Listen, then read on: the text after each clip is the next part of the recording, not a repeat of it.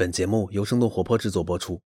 Hello，大家好，我是丁教，欢迎收听全新一集《What's Next 科技早知道》。从去年九月份开始，连续有三家特殊领域的药物研发公司相继上市。他们有意思的地方是，这三家公司都是以 psychedelic，也就是致幻药或者致幻成分为主要研究方向，来治疗精神科疾病的。那刚刚上周上市的 Atai Life Science 是继今年四月份在纳斯达克上市的 MyMed 和去年九月份上市的 Compass Pathway 之后，第三家在美国上市的此类生物技术公司。那上市之后，市值达到了二十二亿美元。很多分析预测表明，这个市场将会达到一千亿美元。那包括硅谷投资大佬 Peter Thiel 也是这几个项目背后的早期投资人和推动者。抑郁症患者给社会带来的每年的经济负担超过了两千亿美元，其中百分之四十七来自直接的费用，比如像是门诊、住院、医疗和药品费用等等；其余为间接的费用，比如像是生产力损失、旷工甚至是自杀。但也有很多媒体分析，这个领域又是一个早期投资人的圈钱游戏，其研发以及政策风险巨大。毕竟致幻药品还是非法的。那今天我们就从不同的角度来聊一聊这个话题。我们的节目会分为两个部分，第一个部分是我和呼呼帮着大家梳理了致幻药的背景，包括一些基金、媒体、学界的态度等等。因为时间的关系，我们没有能够把所有内容都放在节目当中，不过大家可以看我们非常详细的 show note，里面有很多延伸的内容。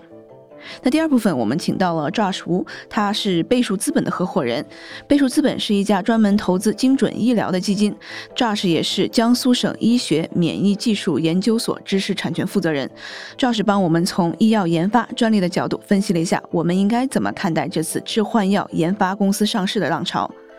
我还要在这里免责一下。本期节目的嘉宾以及主播的谈话内容，包括评论、show no 只代表其个人观点，并不构成任何对投资以及医疗的建议。我们也没有持有相关企业的股票。好的，那么就请收听我们今天的节目。Hello，虎虎，欢迎回来。那我们今天就从致幻药的历史背景先和大家介绍一下吧。置换药它的发展的过程的话，其实可以主要分为三个很明显的时期。那第一个时期的话，可能我们要追溯到公元前四千年，就是在一个上古时期就有这样的一个成分了。所以当时的那些人们，他其实就已经知道从一些自然的植物当中提取一些能够。打开人类意识，或者说能够改变人类意识的这些成分，比方说蘑菇或者仙人掌，一些植物当中就含有这些成分。那这些成分提取出来以后呢，可能会被用于各种各样的宗教仪式等等。这样陆陆续续发展了几千年之后呢，就来到了一八九几年。这个时候呢，就是随着科技的发展，可能有越来越多的科学家也愿意投身这样的一个研究。比方说，像有一些我们现在的致幻药的这个关键成分，比方说 MDMA，它也是一种比较危险的说，就摇头丸的主要成分之一。然后还有刚才打燕说的魔幻蘑菇里面的主要的致幻成分 psilocybin 等等，这些都是在十九世纪末这个期间被研制出来的、被提取出来的。与此同时，就是人们会发现这些成分会导致使用者产生幻觉，甚至还会成瘾。所以，比方说在美洲，尤其在美国或者在欧洲等等主要的这些国家，就会颁布一系列的法令，禁止人们去使用这些成分或者利用这些成分做药。所以在接下来漫长的几十年甚至一百年、两百年里面，这些致幻药的成分是被严格的管控的。但是第三个时期呢，尤其是近十年。随着各种各样的医学研究还有生物研究的发展，然后人们发现，其实这些成分有益于具体的行业，或者有益于医疗一线的人士去帮助这些有十分严重的精神和心理疾病的人去治病。所以，置换药又重新回到了行业的前沿，成为了大家关注的一个焦点。这件事情，首先我们可以得出两个结论：第一个结论，这件事情并不新，就是它并不是在近十年当中才出现的，它是有一个几千年的历史的。然后第二件事情的话呢，就是什么东西是新的呢？就是在商业利用或者是行业开发、产品开发这个角度去看，那近十年的进步可能是。突飞猛进的是前所未有的一个势头。我觉得刚刚胡胡讲的这个商业利用，可能更多的就是在医药行业的这样的一个研究的应用。好像我看的应该是一七年、一八年的时候，这个美国的 FDA 才允许，然后我们可能会一会儿谈到的这几家公司，然后的一个这个 breakthrough 的 research，就是说你应该是提供一些你已经做好的这个研究的这些数据，然后他们才会允许你，然后你才能够合法的进行这些小的叫做。medical trials，要不然其实也是非法的。所以这种 breakthrough 的研究也是给现在的上市的这几家公司带来了可行性吧。没错，刚刚 Diane 说到的这个 breakthrough therapy 其实是美国 FDA 的一种审批的资质，也就是说，它会给这些能够帮助治愈人们重大创伤或重大精神心理疾病的这些新药提供一个快速审批通道。所以是二零一七年的 FDA 就给这些。比方说，像 MDMA 这种成分为主的精神类药物，提供了一个快速的审批通道。那二零一七年以后，我们就会看到陆续、陆陆续续有很多呃生物制药的公司出现，以及美国越来越多的州会叫 decriminalize，就是会降低对于这些精神类药物发布、上市、研发的这些程序啊等等。所以这个都是。在监管或者法律的角度提供了一个铺垫吧，就所以说可能也会有蛮多的听众想问，他只是在研发上面是允许这几家公司先去做，但是他已经上市是合法合理的这个上市了，但其实这个之间到最后的商业化还是我觉得是十万八千里的这样的一个距离和时间，包括像是我看彭博呀，还有其他的一些这种财经媒体也做了一些报告，是吗？对的，对的。对于彭博社来讲的话，它其实陆陆续续发了许多篇的报道的，尤其是在二零二零年之后。那首先呢，它可能先报道的是，比方说把 psychedelics 和大麻行业 做了一个对比。之后他又发了一篇文章，就是分析，比方说为什么 psychedelics 这件事情作为一个不是特别新的事儿，近十年又变得特别火。他又在 MyMed，然后还有 Compass Pathway，还有最近 Atai 上市之后，他也做了一些相关的报道，比较常规的商业的报道，所以没有说特别多的一些建议或者是见解在里面。但其他的一些媒体，比方说 Investors Business Daily 啊，或者说 PitchBook 啊等等的，就会往下再挖一点点，去看一下，比方说 Compass Pathway 或者是 Atai 在上市之后，对于整个行业或者对于投资者意味着什么。那我们先来聊一下这个 Atai 吧，它是刚刚上市的这家公司，然后创始人是这个叫做 Christian Anger Mayer，我不知道，他应该是这个德国的一个企业家，这个名字可能德文是不同的这个读法吧。啊，我其实挖了一下他的这个背景。他从十九岁就开始创业，本来看他他有点像是一个富二代，但是查了一下，他其实是在零三年的时候就做过一家生物医疗公司，然后跟另外一家企业是合并之后，当时就用了 SPAC 上市了。所以我们现在聊 SPAC 可能说啊好火好火，但是其实 Christian 他在二零零三年就已经做过这事儿了。所以我觉得他可能最后跟 Peter Tell 呃能够合作起来，也都是因为两个人可能也是比较。相似的这样的背景，就是很年轻的时候就已经外国公司，连续创业，不断的在投资领域吧，都是这种投的风生水起的人物。然后我看到这个 Christine，他其实不仅仅是在医疗行业，包括他自己旗下的这个家族基金 Family Office 也投了像各种各样。特别火的一些赛道，甚至是投资制作了十四部电影，然后包括像是可能现在的这种呃加密货币啊这样的东西，所以他其实是一个蛮擅长企业并购，然后包括这个打包上市，然后这种兼并的这样的一个人才。他还挺神的，我觉得，而且就是就是除了蔡这家公司之外，其实 Compass Pathway 就像刚才导演说到的，其实他也有参与，他还在生物医药这个领域投了。其他将近三十多家公司，包括有一个 AI 的药物搜索平台叫做 AppCelera，也是在近几个月当中上市的。所以就是它的整个的步速跟节奏都是非常非常快的。我去翻了一下他的 Twitter，然后觉得他整个的发言啊，他对一些事情的看法呀，也是特别激进的，非常进步主义的这样的一种倾向。对，因为他现在旗下大概有十个不同的这个研究方向。其中包括可能是利用我们刚刚讲的，像是 psilocybin 啊，或者其他的一些这种成分，然后在不同的精神科的这样的疾病里面做一些这个研究。除此之外，就十个不同的这样的这个研究的方向，它基本上每一个它大概都能占到控股的这样的一个股权吧。然后很多是他这个并购买回来的。如果你要看他的财报，他在过去几年大概每年大概能花三分之一的，或者是这个四分之一的这样的一个预算，去不断的去并购这样的一些研究的团队，然后进到他的这样的一个 a t 的这个旗下。除了这样的一些这个研究的团队方向之外，它还有这个叫 enabling 的 technology。就我们到时候是把这个药开发出来，我们怎么样能够让病人用上它？就比如说是像开发的平台，比如说是像口服。的这种薄膜的这样的一个药品的呈现方式，这是它另外的一个一个产品的方向，所以是包含两个方面。但是就是这些东西好像听上去都是一个规划或者都是一个愿景，就真的不知道放在实际的场景或者实际的时间线当中会以什么样的节奏展开。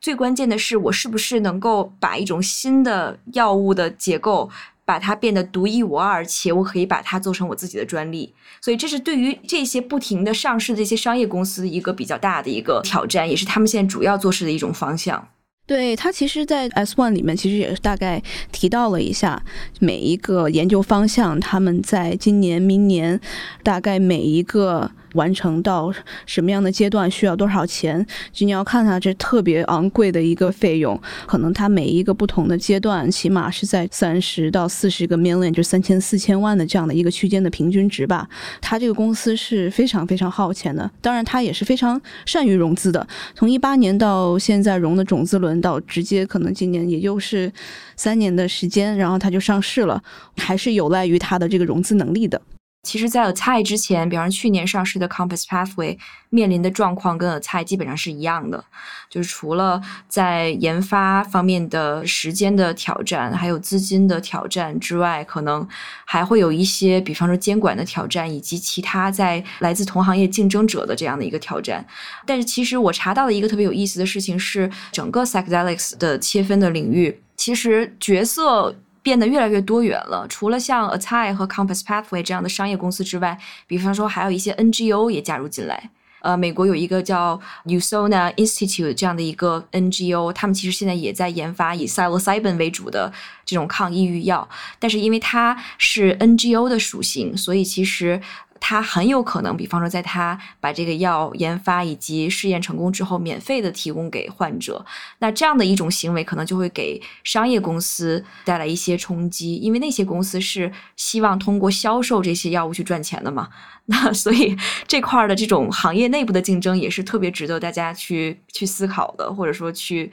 吃瓜的。我觉得。对，因为现在好像是美国的 FDA 只给两家公司或者是机构颁发了这样的一个 breakthrough 的这个 therapy 的研究呃许可证，也就是这个 Compass Pathway 以及刚刚胡胡提到的这个乌索纳研究所。但是现在如果在这个进展的情况上面，其实是这个乌索纳好像是因为去年疫情吧，然后他们可能。步伐也放慢了一些，就他们的第一期临床实验其实还没有完全完成，但是 Compass Pathway 它是已经完成了，所以他们现在正在招募第二期的 trial 的志愿者。但你看到一些，比如说是这个学界他们的态度是怎么样？他也是乐观的呢，还是他觉得还是比较偏保守的？我觉得学术界对于药物研发的态度呢，是一直是非常开放的。比方说，他们并不想要急着去申请专利，或者说把自己的配方占为独有，这样他们可能更倾向于，比方说我做研究，你做研究，我们共享一下研究成果，看看哪里还可以再调整一下，可以再再细化一下，这样。与此同时，他们对于药物应用呢都是非常保守的态度。呃，其实，在过去几年，比方说在娱乐行业或者在文艺行业，有许多名人都一直在支持，比方说 micro dosing，就是我微剂量的使用一些置换的药物或者致致幻的这些呃产品。达到一个特别舒适的精神状态，然后这个精神状态可以让他们获得许多创造的灵感等等。就在 micro dosing 这样的一个概念上，其实在学术界已经进行了数十年的研究，持续的研究去证实这个 micro dosing 是不是对人体是有好的，还是是有坏处的等等。值得期待的是，是不是接下来一个十年当中会看到这两种角色以一个更加有机的方式进行一个协作？我觉得这个也是。很有意思的，因为我们现在去看他们两者之间的态度，其实还不是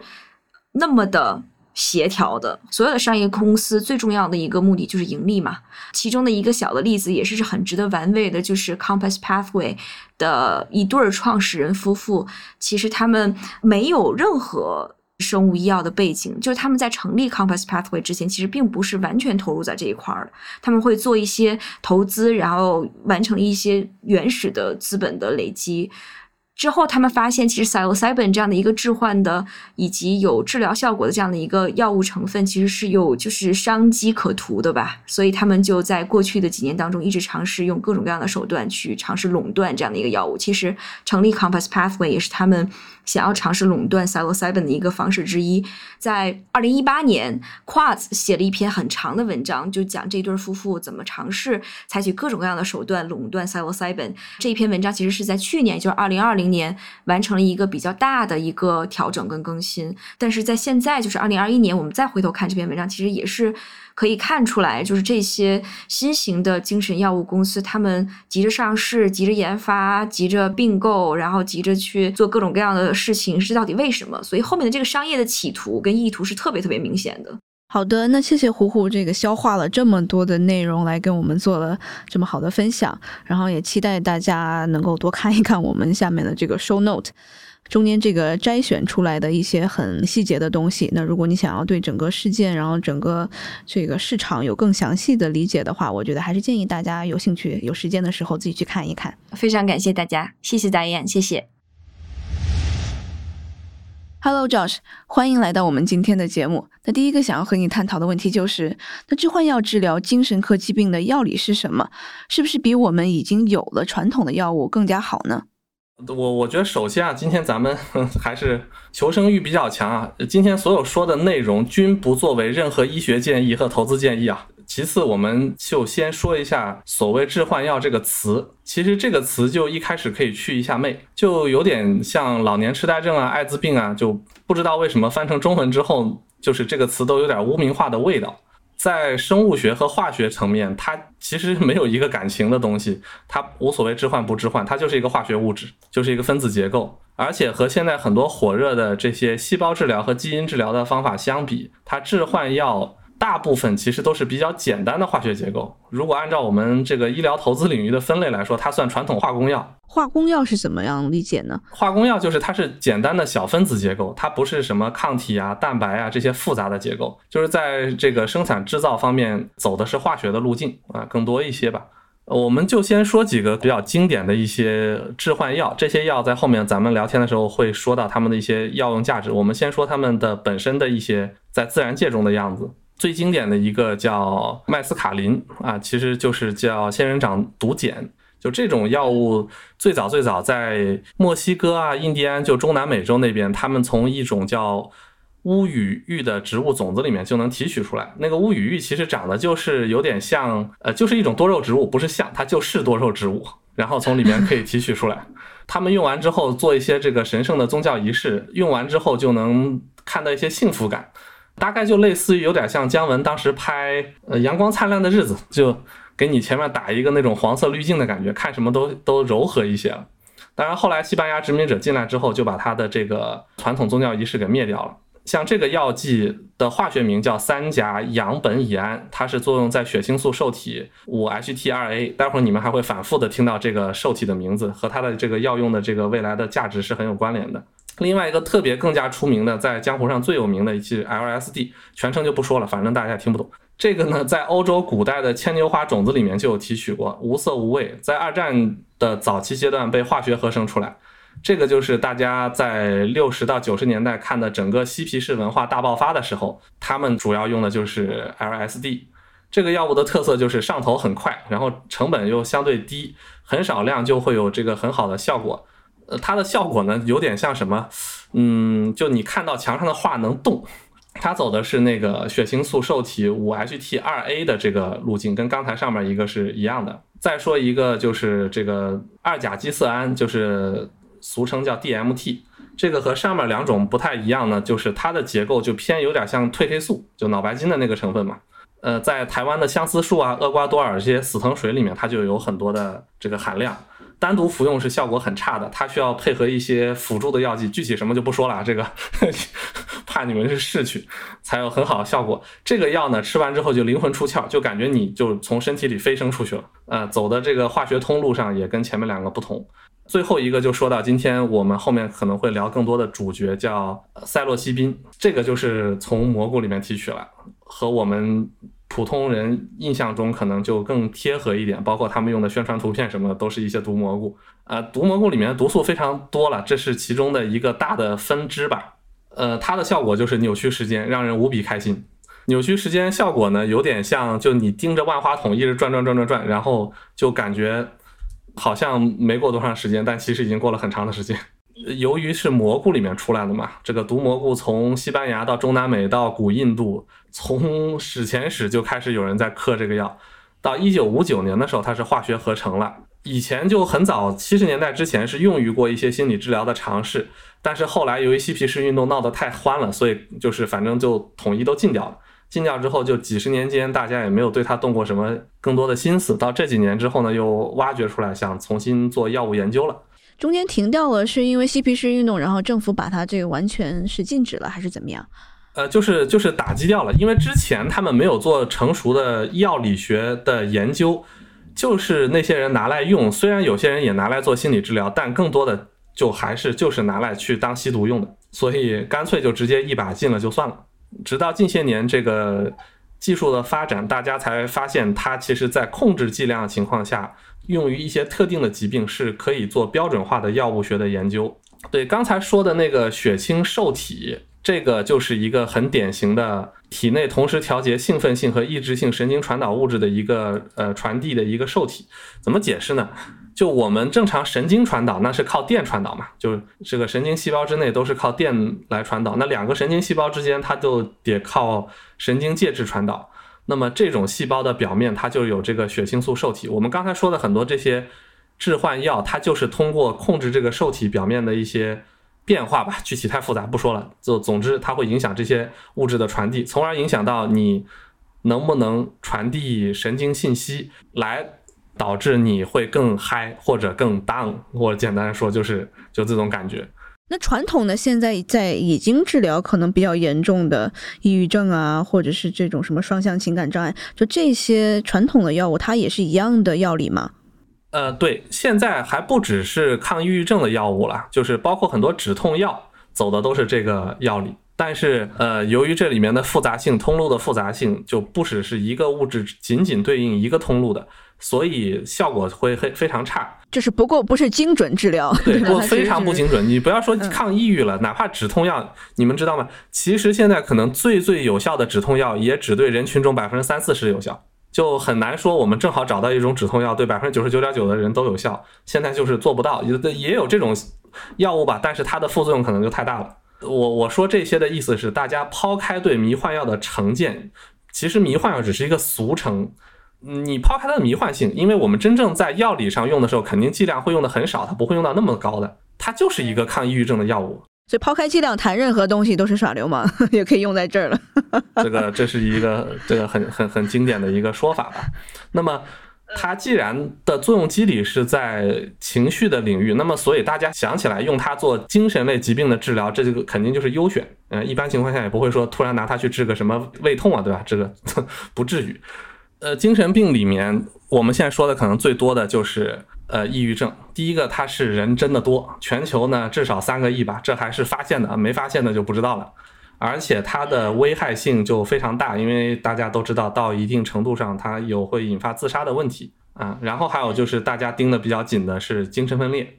全球呢两千多万，听起来不多，但是一个是病情不太容易被发现，而且一旦呃发病之后，后果会比较严重。这个事儿，尤其是军队里，现在中国和美国的这个军队都在搞精神分裂的筛查啊，因为一旦他们混到军队里，拿着枪突然一下换了个人格，这事儿就不好说。剩下更多的是这个焦虑症和创伤后遗症，但这两个现在研究的就更加不深入，属于疾病里面的后起之秀，数量应该是非常惊人的，甚至超过抑郁症的。但是到底怎么界定，现在也不是很清楚。还有一些就是。算是精神类疾病吧，比如说像鸦片和酒精的戒断，重症的鸦片依赖和酒精依赖也可以认定算是一种精神疾病啊，而且这种疾病就比较好衡量。那我治了之后有效没效，对吧？效果立竿见影，那可能是这一类药物最早能应用的一些场景。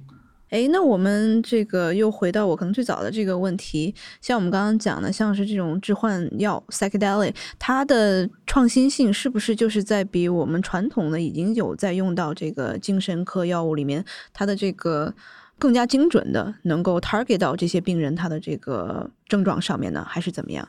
创新性是这样，就是这些药物由于在自然界中已经这个也是自然选择了多年吧。就这些物种产生这些迷幻药，它也不是凭空产生的，它肯定是为了一些这个目的，比如说不让你吃啊，然后让你吃完之后，比如说这个乱跑啊，帮它传递种子啊，就它有它的目的啊。所以经过了一些自然的筛选，它对人神经系统包括精神系统它的影响。是很精准的，呃，自然界筛了几十亿年筛出来的，所以我们拿它来做一些测试，呃，匹配度是很好的。至于效果好不好，这是另外一个问题，因为它的这个演化时候的目标并不是为了给我们治病啊，它只能说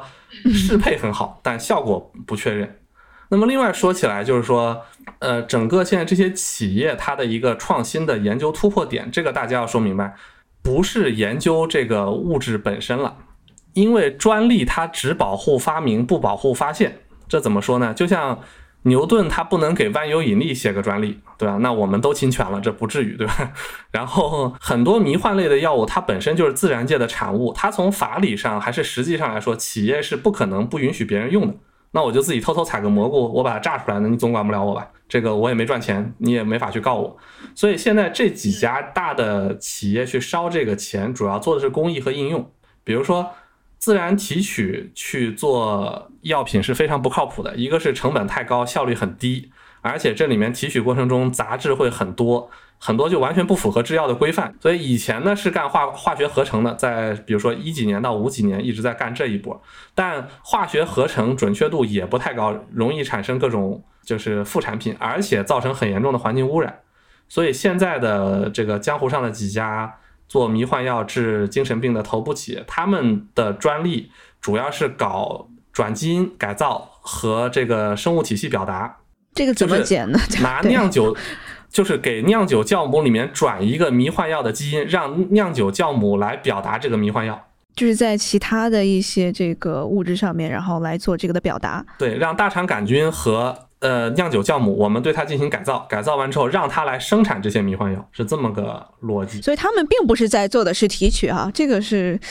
关键问题。大规模培养，它算拿细菌培养，它不是在从蘑菇里面弄了，它可能从大肠杆菌里面弄。就是这种技术，其实在医学上非常的成熟。我们的很多药品，包括什么单克隆抗体，都是这么做的。这个转基因改造的方式、生产的这些体系流程，都是可以用专利来保护的，这个就牛了。呃，还有另外一些情况呢，就是哪怕对这个有效成分也进行了改造，比如说这个 LSD 啊，就是刚才说的嬉皮是最喜欢的这东西，它不稳定，呃，经常就放那儿就不小心就分解了，就坏了，保质期不行。所以呢，你真要做成药药剂这个给人用的话，要增强它的稳定性。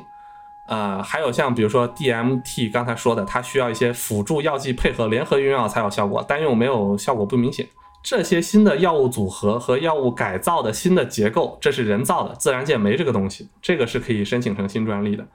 啊，这个领域的专利是非常的盘根错节啊。如果有听众想要了解，可以找我咨询付费，这里面非常的复杂。有专利爱好者可以找。有专利或者想 想想从事这个领域的，先把这个领域的知识产权搞清楚，哪些能做，哪些不能做啊？啊，对，所以这就是我们说的创新点。嗯，现在的药企就在这个专利的细分领域和产业链上做了创新。所以这几家企业，它现已经有一些的这个专利存在了吗？还是因为我看它现在是在临床一期，就大部分的这些，不管是 Atai 啊，还是这个 Compass Pathway、MedMine，他们其实都还是在临床一期的这个，或者是二期的早期的这样的一个时间节点。先写专利，才有临床前实验，才有你们平常知道的小老鼠、什么猴子、狗啊、猪，然后才有临床一期、二期、三期，是这么个逻辑。对，所以呢，我们可以看到现在就是这几家公司他们的临床一期的数据怎么样？那到底这样的一种医疗的新的手段，它靠不靠谱？临床所谓的一二三期，第一期基本就只是来看安全性的，完全不管就是这个效果。就是简单来说，就是给健康人上药，根本不是给病人上药。当然，通常都是用一些这个已经生育过小孩的成年男性这种，就是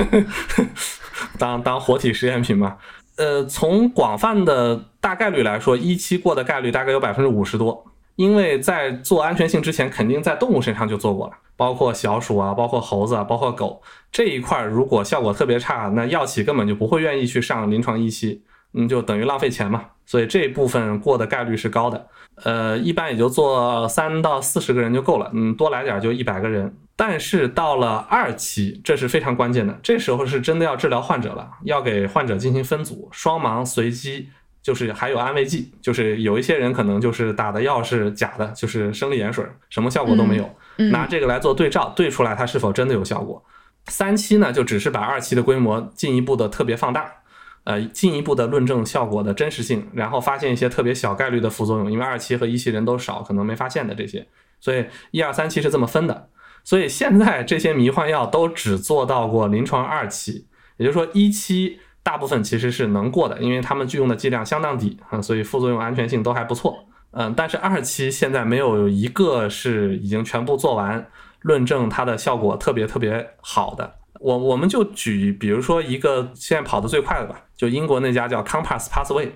嗯，它也是那个就是阿泰就刚刚上市的这家重仓投资的一个公司，它是做了二期二百一十六个临床患者，从二零一九年一月份开始做，他准备到二零二一年十二月份把结论公开，就倒腾两年，他的这个。给自己定了一个临床标准，叫我怎么叫二期临床效果算好算成功呢？他是这么定的。呃，我们先说回到这个临床终点啊，就是那我既然要做出效果，那首先我们先要知道，比如说抑郁症，它效果是怎么评估的？现在用的是一个叫蒙哥马利抑郁症评定量表，这个量表呢就分十个项目，每个项目打六分，就最高分是六十分，最低分就零分。这十个项目分别是这个能观察到的表面的这个抑郁，然后自己自诉自己是抑郁，然后内心紧张、睡眠减少、食欲衰退、注意力不集中、懒散、感受能力下降、悲观情绪、自杀观念这十大项，每一项都有从零到六分，叫最高分的人是六十分，然后呃零到六这就算轻症，算无症状，这个你可能就很正常的一个人，然后七到十九分算是轻度的抑郁，二十到三十四分算中度的抑郁。三十四分以上就算重度抑郁。他现在说回这个药，他这二百多人选定的就是重度抑郁，因为轻度抑郁的人有现在别的药可以用。呃，别的药可以用呢，就是你突然说让他们用这个新的迷幻剂，医院伦理上可能就不太接受，是因为我本来有机会就拿 没那么这个可怕的新药去治他的病，你非让我上这个猛药，那我医院觉得这个不合理啊。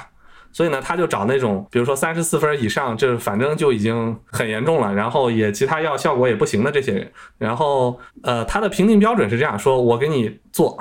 比如说十二周时间，从开始中间不停的这个用药，如果你的分数。下降了超过百分之五十，就比如说你以前是三十四分，现在你变成十七分，你有可能会复发。但就算你复发之后，这个分儿也低于这个十分以内，比如说三十四分，你现在跌到十七分，后来你复发了，但你只要不超过二十七分，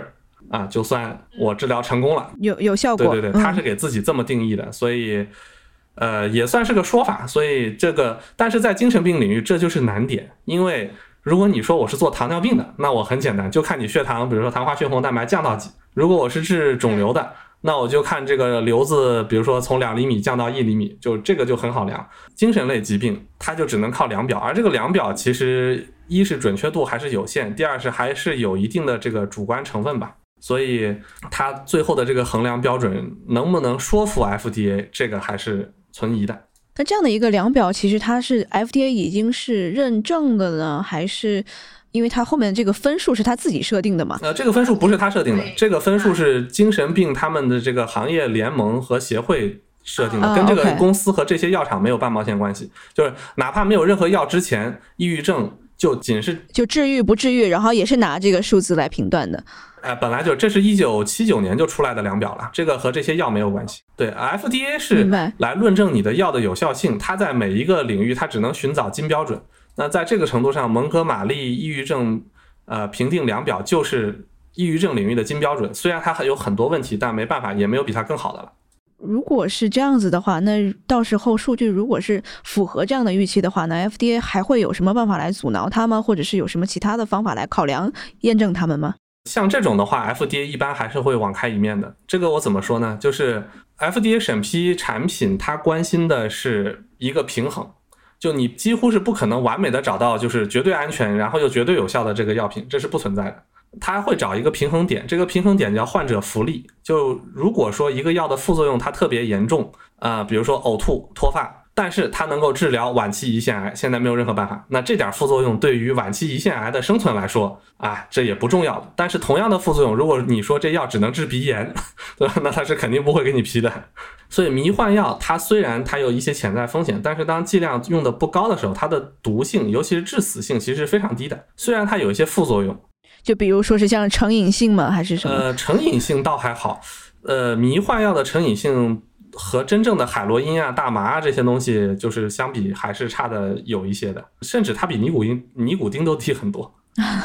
那可能如果是长期服用，对其他的一些可能脑部的组织啊，这样的一些这个危害，这个可能我们还不知道，是吧？不知道，现在未知，未知。那就所以 FDA，如果我是 FDA 的官员，他们的想法就我可能更会优先批准的是重症抑郁症和比如说像精神分裂这种，就是也没有什么更好的方法了。比起这点副作用来说，就是那你也不能看着它，对吧？很痛苦，对对对。所以这一部分是呃可能会批的比较快。所以现在全球。在做的啊，我不说别的药，在做的迷幻药治精神病，总共有两百多种多个不同的临床试验，这已经挺多了。就说刚才说的最主要的这个赛洛西宾，就蘑菇里面提的这个，它现在全球研发就有六十多个。赛洛西宾就这一个药，它的六十多个临床试验，针对各种不同的病、不同的阶段，大部分这个做的所谓适应症啊，就是我们刚才说的重症抑郁症，然后还有精神分裂，还有重症厌食症。啊，还有一种叫身体认知障碍，怎么说？就是比如说你身上正常人有一道伤疤，我们正常人就觉得 OK，就是反正就一道伤疤嘛。但在他看来，那道伤疤就比如说跟他胳膊那么大，就会有人有这种幻觉。从技术上来说，呃，这里面还存在一个小的问题，如果是 FDA 的话，他会质疑，就这里面的一些关联度。呃，因为从医学上来讲，我们想证明一个关联性是很容易的，但是要证明一个因果关系是非常的难的。就是随便举一个例子啊，比如说，如果有一篇文献，他研究了，发现说，不定期刮胡子的男性啊，患心脏病猝死的概率更高。也许这个结论它的数据是真的，但是你也搞不清楚这里面到底是哪个和哪个有关系。难道刮胡子就真的跟心脏病猝死有关系吗？也许是因为不刮胡子的人生活很忙碌，压力又特别大，然后熬夜，有很多别的不良习惯，这个不良习惯导致了猝死。跟他那个刮不刮胡子其实没关系，你只要把生活方式调对了，就算你不刮胡子，照样跟心脏病没有什么特别关系。所以我们只是就举这么个例子嘛，就是说迷幻药和精神疾病之间，它到底是呃真的能通过某一个学术上很认的这个机理路径去解决这个问题，还是它只是瞎猫撞到死耗子，控制了一些比如说相关的并发症一些副作用，然后起到了一些看似有用的效果。呃，这是这里面的最大风险，因为现在没有那么清楚，而且还有一些精神疾病，它有双向性，比如说狂躁和沮丧，它是两个极端，那就有患者在两个极端之间反复横跳。嗯，那你用了一个技术方案，比如说他沮丧，你可以提高他的嗨点，那他狂躁的时候怎么办？可能还加重了呢，对吧？这个也是其中一些没有研究明白的事情。现在的科研速度在这里面是非常慢的，而且很。给的都是间接证据，他现在没有一些直接的、特别有力的证据。当然，这些纳斯达克上市的企业，这些资本家对机理是没有兴趣的，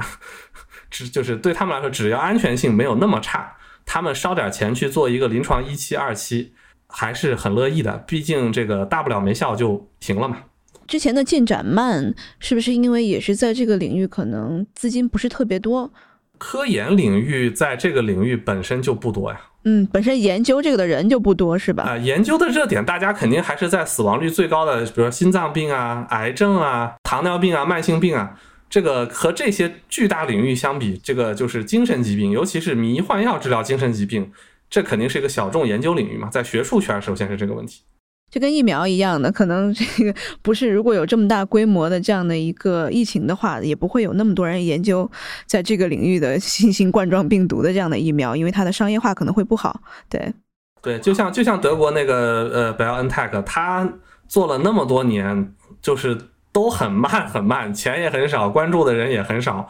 但是突然一出来之后，重资金就砸下去，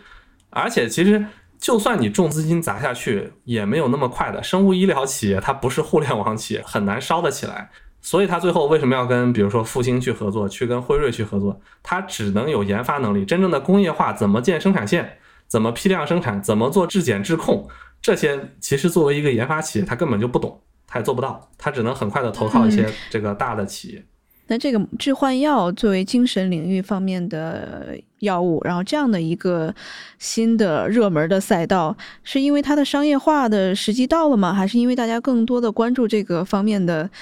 疾病，更多的人有了这样的疾病，还是怎么样？首先肯定是随着市场的培育，这真的是一个市场培育，就就是只要你说你有病，自然就会有人跳出来说他有药嘛。然后，呃，精神疾病的这个市场教育是一个很长期的过程，呃，从欧美兴起，现在慢慢在日本已经这个蔚为成风，现在也在向中国的传播。嗯，之前有很多用致幻药来治精神病领域有那么二三十家公司吧，很多都是从大学的体系里面 spin out 出来的一些小公司。就是那种长期也翻不起浪花，然后动作也很缓慢，然后反正背靠大学一时半会儿也死不了的这种小公司。但是呢，这两年呢，就是被资本市场盯中了。它是反过来，不是先资本市场火了，然后大家去研究这个东西，而是资本市场就是想好了要把这个领域炒火。最经典的就是像这次刚刚上市的叫阿泰 Life Science，总部在柏林嘛，它是二零一八年成立的，它怎么就上市的这么快呢？因为它。根本不是传统的企业家或者科学家，什么十年寒窗慢慢研究做起来的。这公司的操盘人 Christian Anger Mayer，他自己就是一大资本家。零三年的时候做 RNA 抑制剂的那个企业被并购之后，他就财务自由了。然后呢，做老油条投资，做上市公司已经五十多个 IPO 了。所以对他来说，钱早就不是问题。而且他又跟那个彼得蒂尔勾在一起。就是彼得蒂尔是投 PayPal 啊，投这个伊隆马斯克，整个特斯拉的早期投资人，也算江湖大佬吧。所以他们是先把钱找好了，然后潜伏布局投资了几家迷幻药的这个公司，感觉到一一八年的时候该收网了，自己亲自下场做了这个阿泰，产品管线都是收来的。呃，一八年到一九年，我大致看了一下，应该他收了八家公司吧，至少。然后做一期的临床数据，然后这个现在有两个已经上二期了，二期正在做，就两个上二期，总共手上十个不同的 compound，就是十个不同的产品，然后十三个不同的应用领域，然后就直接纳斯达克了。它现在估值是二十三亿美金，就是仅次于它的是那个 Compass，呃 Passway，其实也是他们重仓投资的，它算二股东吧。那边估值十五个亿美金，然后第三名的 MindMed 才十个亿美金。就他其实已经在资本上把这事儿烧完了，什么意思呢？就这一轮上市，他就拿二点一个亿美金，加上彼得蒂尔之前烧给他的三点五个亿美金，再加上他中间花掉的钱，他就此时此刻账上躺躺着四个亿美金。只要你账上躺着四个亿美金，你就有机会烧出四个药来。而其他那家公司就是连烧出一个药的钱都没有，所以对那些药企来说，就除了投靠他之外，几乎没有什么特别好的这个方式。所以这种金融操盘手的玩法很成熟，先搞钱砸项目，搞规模，直接变成行业龙头。做到这一步之后呢，就是你其实已经没得选了，除非你完全不看好这个赛道，说我这个赛道我就没兴趣，我就不想动。你这个赛道想动，你除了他，你没有任何机会投任何项目，你只能投他。投完他之后，他后面会自己操盘，对吧？后面有彼得蒂尔，然后比如说找马斯克啊，突然哪天再发个推特什么东西给自己炒一波，对吧？这都是很有可能的。而且现在都还在做临床二期，等临床二期出来的时候，已经是大多数的东西已经是二二年年底的事了。等他再做临床三期，临床三期一做做三年，等临床三期结果真正出来，决定这药能不能上市，FDA 批不批的时候，那都是五年后的事了。五年之内来来回回他来反复做，他基本上该套现走人都已经做完了。至于实际上这个药最后能不能服务到患者？应该不是这些操盘手现在的主要的这个考量点。我觉得这个还是还是，如果能够有这样的一种药物，然后为这些特别严重的人，他现在也没有很很好的这个解决方案嘛？对我觉得如果能够做出来，然后也不费他们什么劲儿，因为这些这些人他们也算是江湖大佬了，然后也是做过这个，像是 Christian 啊、Edgar Mayer，他其实自己之前已经做过成功的药企了，然后那个企业后来被并购之后，然后也跟像是很多大的药企业在联合开发很多新的药物，所以我觉得从 track record 就之前的这些经验来看，他并不是只是为了骗钱啊。对，当当然当然不是为了骗钱，但是他他手上就是他手上的钱是金融资本嘛，我是说的是这个意思，就是金融资本和产业资本的这个结合嘛。对，那其实现在来看的话，他们才以临床一期，甚至是可能只刚刚开始临床二期。那在历史上的这种制药的企业，它在 pre revenue 或者在这个阶段就上市了，他们的最后的成功的比率高吗？之前不高，两千年之后就非常高了。因为两千年之前大家都在搞互联网，那是大泡沫时期。直到两千年互联网泡沫破灭之后，就更多的资金就乱杀入了生物医疗领域，开始炒这一波了。呃，再加上纳斯达克上市是完全不用利润的，就是不像就是我国的这些这个主板啊、创业板都是要科创板说是不用利润，但实际上你真没利润的话，这个也不太好做。那你这个安格麦他自己，他不就零三年那一波的受益者嘛？就是靠那一波把自己给财务自由了。所以到现在为止，纳斯达克不用任何利润，只要你这个专利做的比较铁桶金诚，然后有背后很好的 track record 的一些人来支撑你，你就很容易就能上市。当然，这里的问题在于纳斯达克其实流动性也不是很行，尤其是这个 OTCBB 的这些场外交易啊，这个真的是很多所谓上市上板的公司。到最后该跌到几分钱几毛钱还是一样，所以对这个领域来说，真正的退出不只是上市就算退出了，它融了足足的钱，最后哪怕是被 FDA 批准了，它的销售额也未必能起得来，因为生物医疗领域是真正的一个绝对的垄断领域，像强生啊、拜耳、默沙东啊、赛诺菲啊这种企业，GSK 啊这些。早在几十年前就已经完成了行业的垄断，只有几个寡头，因为他们这头勾结着医院，那头勾结着保险公司，然后自己又有非常大的团体和这个研发机构和生产线，哪怕像阿泰这种级别的公司，在他们眼里也就是一个小不点儿，最终还是要通过他们的渠道，呃，铺到这个就是各个医院里，呃，小公司别说生产，连市场教育就是找人去跟医生解释这东西怎么用，他都没有那个人来干这个事情。那可能它的商业方向就像 Moderna 或者 BioNTech 就这样的公司的一个发展模式。对对对，就是早晚是要投成的，但无非是你早投成晚投成。像宋江对吧？一百零八将起义闹得越大，投成的时候的这自己的筹码越多，但最终还是要投成的，就这么个逻辑。所以哪怕是阿泰这种公司，到最后也很有可能还是就是被大公司整体呃收购或者控控盘，然后他才完成真正的套现。对，就即使它这个上市了之后，可能后面这个被 FDA 审查完之后，不让他们这个产品上市，也是非常大的可能性的。对，但阿泰的好处就是他手上有十个，已经有十个不同的产品了，然后还能适应各种不同适应症，一个不行，他还能讲另外一个，他故事能续得下去，不像其他几个公司手上就比如说两个，对吧？被毙了一个核心的产品，这公司就直接跌到穿了。所以这样的公司也有不少，是吧？呃，这样的公司是很多的。阿泰不是他自己就收了七八个了，然后还有很多没被他收的，这个效果做的不太好的。对，但他其实在这个一定程度上面，让更多的人关注这个领域，然后募集了更多的资金。如果他真是好好在做这个方面的药物的话，其实也是一个好事儿。对，拿资本来助推一下。呃，对，具体在做事儿的是那个就是技术总监那些人嘛，就也是他收来的那个叫什么 Curry 那公司的老总，也是一个印度人。他就是以前研究卡通叶的，卡通叶子，早年间去过泰国的人应该可能喝那个鸡尾酒的时候，上面会加一片那个东西，后来被泰国自己都给禁掉了。现在就在泰国和马来西亚边境的那个地方还种了不少。他以前就研究那个的，后来自己创了公司，后来把阿泰给收了。他现在在主持这方面的工作吧，一个一个印度人。那我们现在能够看到的最大的风险是在。科研方面还是这个政策方面，因为我们刚刚讲了，这个临床实验的这个终点可能很难定义，呃，就是他们根据行业来选择的这个黄金标准，但 FDA 也不一定会认，这个是不是他们可能最大的一个风险？前面说的都是一些事事实性的问题啊，现在呢，这个可能更偏观点了。观点上，我觉得其实政策因素还好，呃，主要是毒麻类的东西不是什么新鲜的，就是现在只是说迷幻而已。真正拿毒品，哪怕是可卡因、海洛因，拿做镇痛剂也都是有用的。呃，真正一些这个中末期的患者，这个疼的痛不欲生，他比如说他这个骨癌到晚期非常惨。那就不管是哪怕这些毒品都能上，不要说这出于人道主义，出于人道主义也要帮他上。而且这个东西肯定是管控的，就不可能是 OTC，说我放在药店里你自己随便去买，就不这不可能有这个事儿的。它肯定是一个就是定死的处方，你到什么定点儿定时去取这个药，然后然后监控的给你用。在这个情况下，其实就把迷幻的这一层这个就是大家的这个。神秘色彩先给抛掉，你也不可能偷偷自己能买得到这个东西，所以这一块政策上就不会对它有什么更加这个过分的要求。真正的问题还是在它的效果，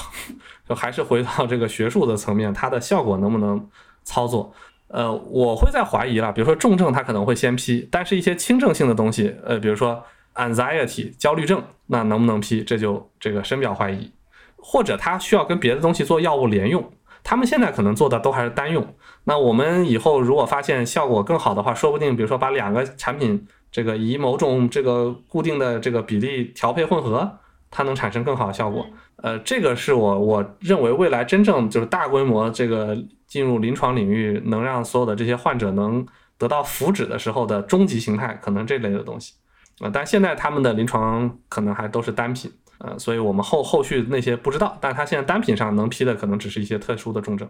嗯嗯，所以最大的问题还是在科研这块，到底能不能把它研究出来，然后能够为患者来治愈，或者是让他们其实感觉更好一点，不一定说是治愈吧，能够治疗，这个风险还是很大的。